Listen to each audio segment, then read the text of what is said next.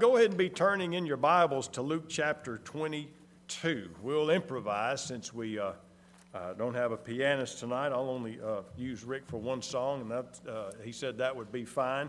And let's go ahead and get started with our thoughts. if you were not here this morning, you're going to hear about some things that we uh, received from uh, Brother Christy Chukulescu.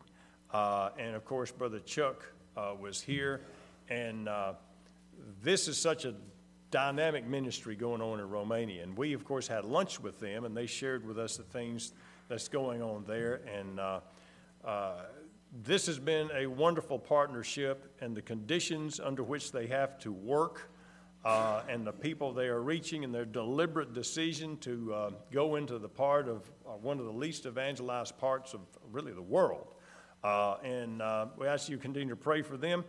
I'm going to have uh, probably a, a, summary of what they need and how we can help, and maybe some opportunities uh, written up in next week's bulletin.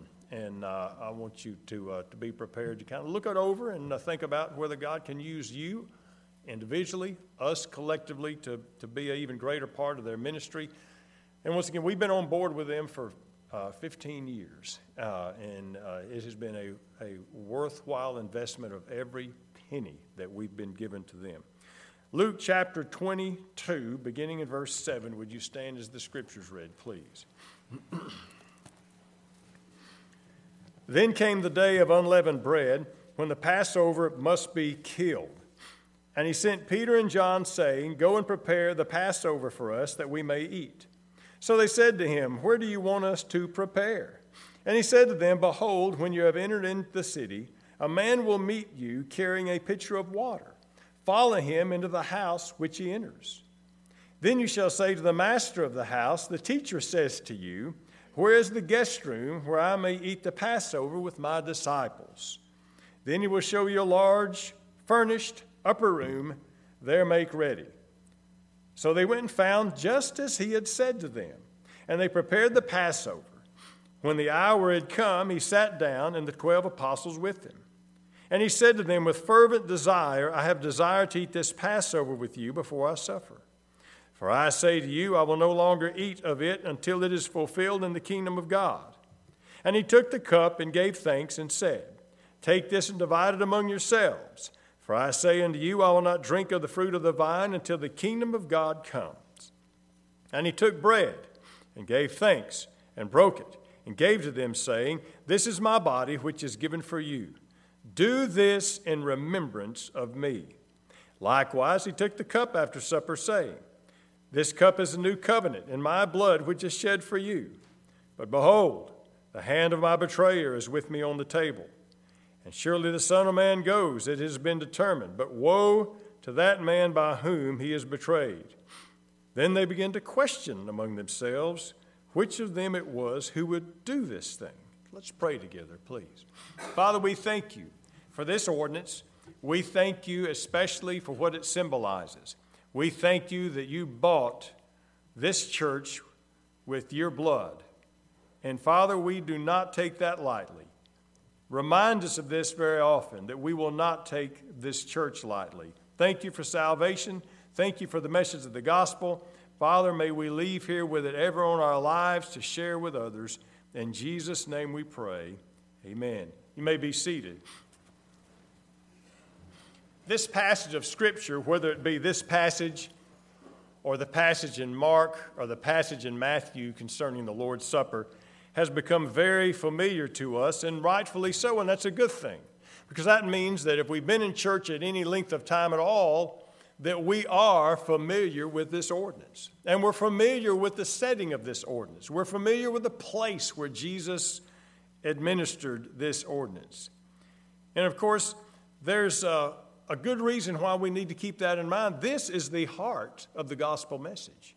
And we, and we talk about missions, we talk about evangelism, we talk about youth programs, we talk about the Awana program, we talk about the, the, the gospel. This is the heart of the gospel message we take this out of the gospel message, we have no message. And that is, of course, the sacrifice that Jesus gave for us and the love of God that prompted this kind of sacrifice for us.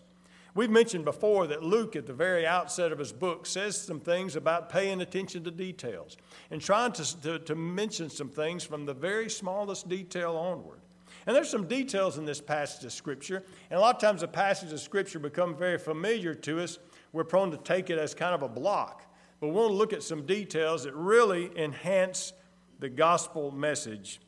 First of all, it says, Then came the day of unleavened bread when the Passover must be killed. It's quite interesting that it doesn't say where they would observe the Passover. The Passover must be killed. We know that he was talking about the Passover lamb must be killed.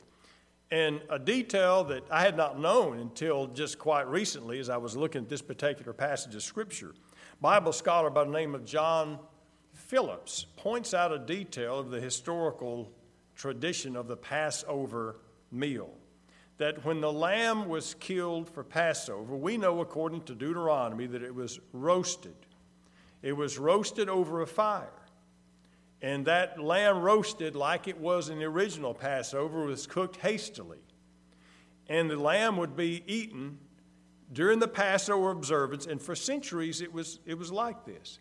John Phillips says not only was it roasted, but it was roasted over an open fire, and when the lamb was dressed, ready to cook, pomegranate wood, a skewer of pomegranate wood, was thrust through it vertically. And then also to stabilize it over the flame was thrust through it horizontally, where the Passover lamb historically was always impaled on a cross over the flame. And that little message there reminds us when he said the Passover must be killed, as if this wasn't enough when Jesus talks about his blood and his body. Luke drives that home. But he also gives us the master's attention to details, and that's in the preparation. Jesus said, Behold, when you have entered in the city, a man will meet you carrying a pitcher of water. Follow him into the house which he enters. And he says, Go and prepare the Passover. And he gives them instructions and he gives them instructions of what to look for. And he says, When you go into town, look for a man carrying a pitcher of water. Now, we would look at this say, well, there had to be a lot of people carrying water in town. Well, Jesus was quite specific. He said, You'll see a man carrying water. That would not be hard to spot simply because carrying water was always done by the women. So when he said, You'll see a man carrying water, he said, That's something different. You look for that. When you look see him, you just follow him into the, in the, into the house. Now, the reason for this is all this had to be done, Jesus knew secretive. They were already looking for him to arrest him. So he had to be very secretive as to where he would be. So the disciples would go to town and they said, You look for that man carrying water.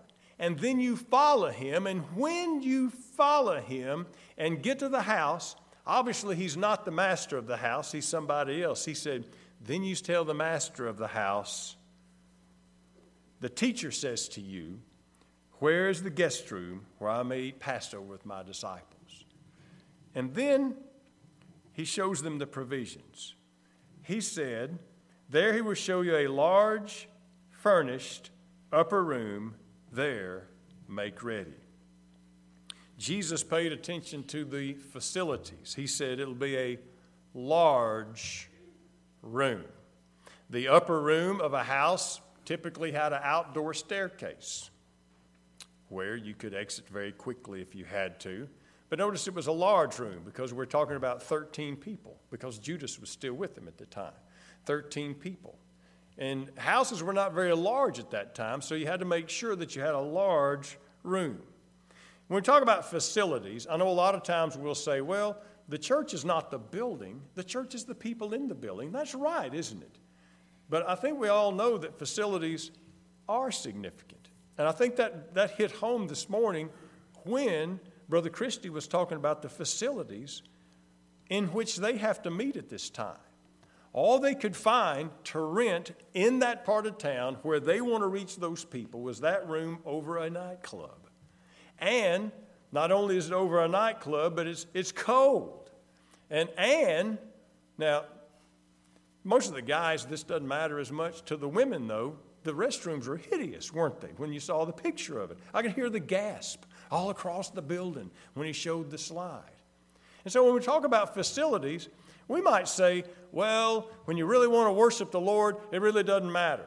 Well, here's the thing a lot of people we're trying to reach don't have that devotion yet.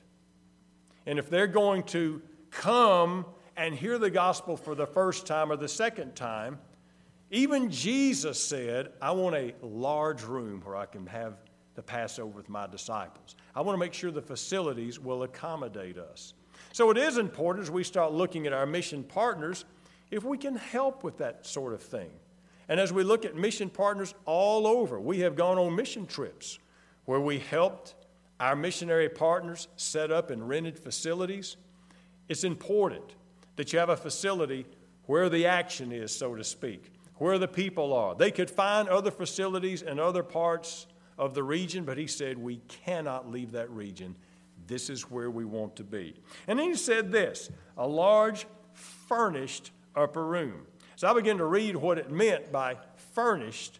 It meant furnished with everything that they would need for the Passover meal. They would need a table big enough for the Passover meal for 13 people.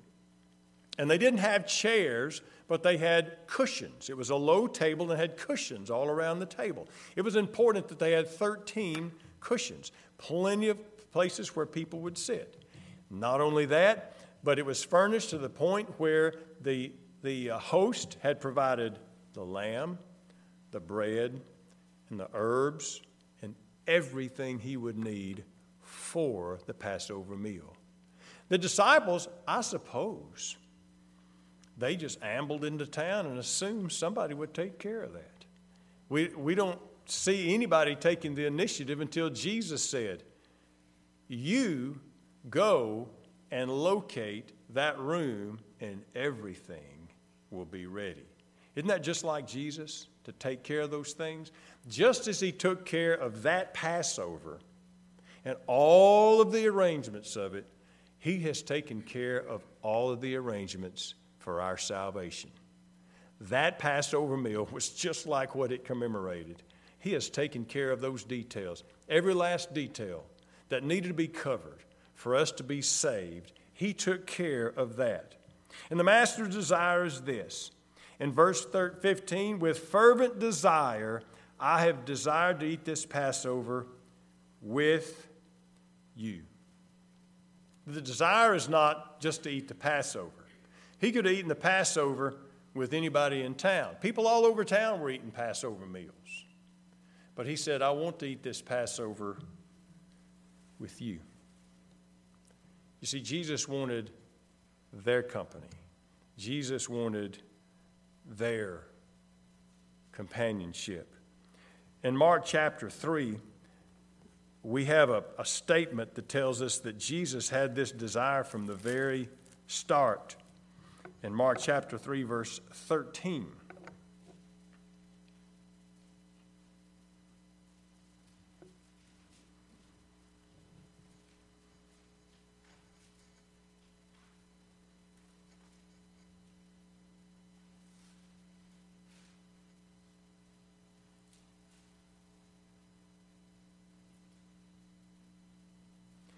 Mark chapter 3, verse 13, he went up to the mountain and called to him those he himself wanted, and they came to him. Then he appointed twelve that they might be with him and that he might send them out to preach.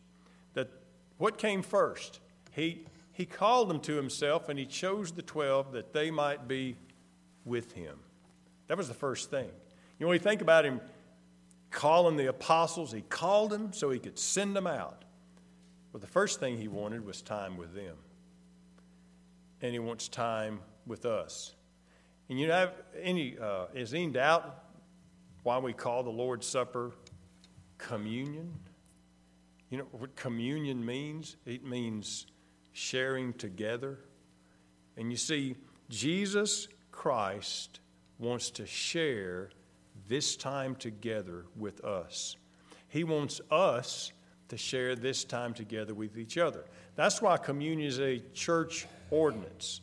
And I know some uh, faith groups, some different denominations, do it this way where you can carry the communion to individual people in facilities, so forth.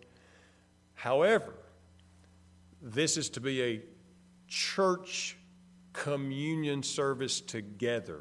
It is to be observed in a group setting. It is to be observed with a group that has communion with each other. That means definitely everyone who partakes should be a believer. And definitely everyone who partakes should be of like faith and order. And through the years, there's always been the debate of closed communion versus open communion. And Brister has always been a, a closed communion and at church members only. But we don't ask the church members to stand to receive communion, and here's the reason why. The Bible also says in the book of uh, 2 Corinthians, let a man examine himself. And therefore, we would not want to embarrass anyone if someone who is a member was not partaking of communion at a particular time because of something amiss. So, what we simply do is let a man examine himself. And as the servers pass by, if you're not partaking for whatever reason, that's fine. Someone may say, well, doesn't, isn't that kind of exclusive if you don't let everybody into the table? If this was a matter of passing out salvation, definitely we'd let everybody partake. But salvation is not found in the elements of the Lord's Supper. Salvation is found in what they symbolize. Salvation is found in faith in Jesus Christ. So that's why we call it communion, that this is a time of absolute togetherness with each other and absolute togetherness with Jesus Christ. And he said, as often as you do it, you remember me. Don't ever forget the reason behind the ordinance of the Lord's Supper. And with that, I'm going to ask if my gentleman would, be, would come up, who will be assisting me in the Lord's Supper.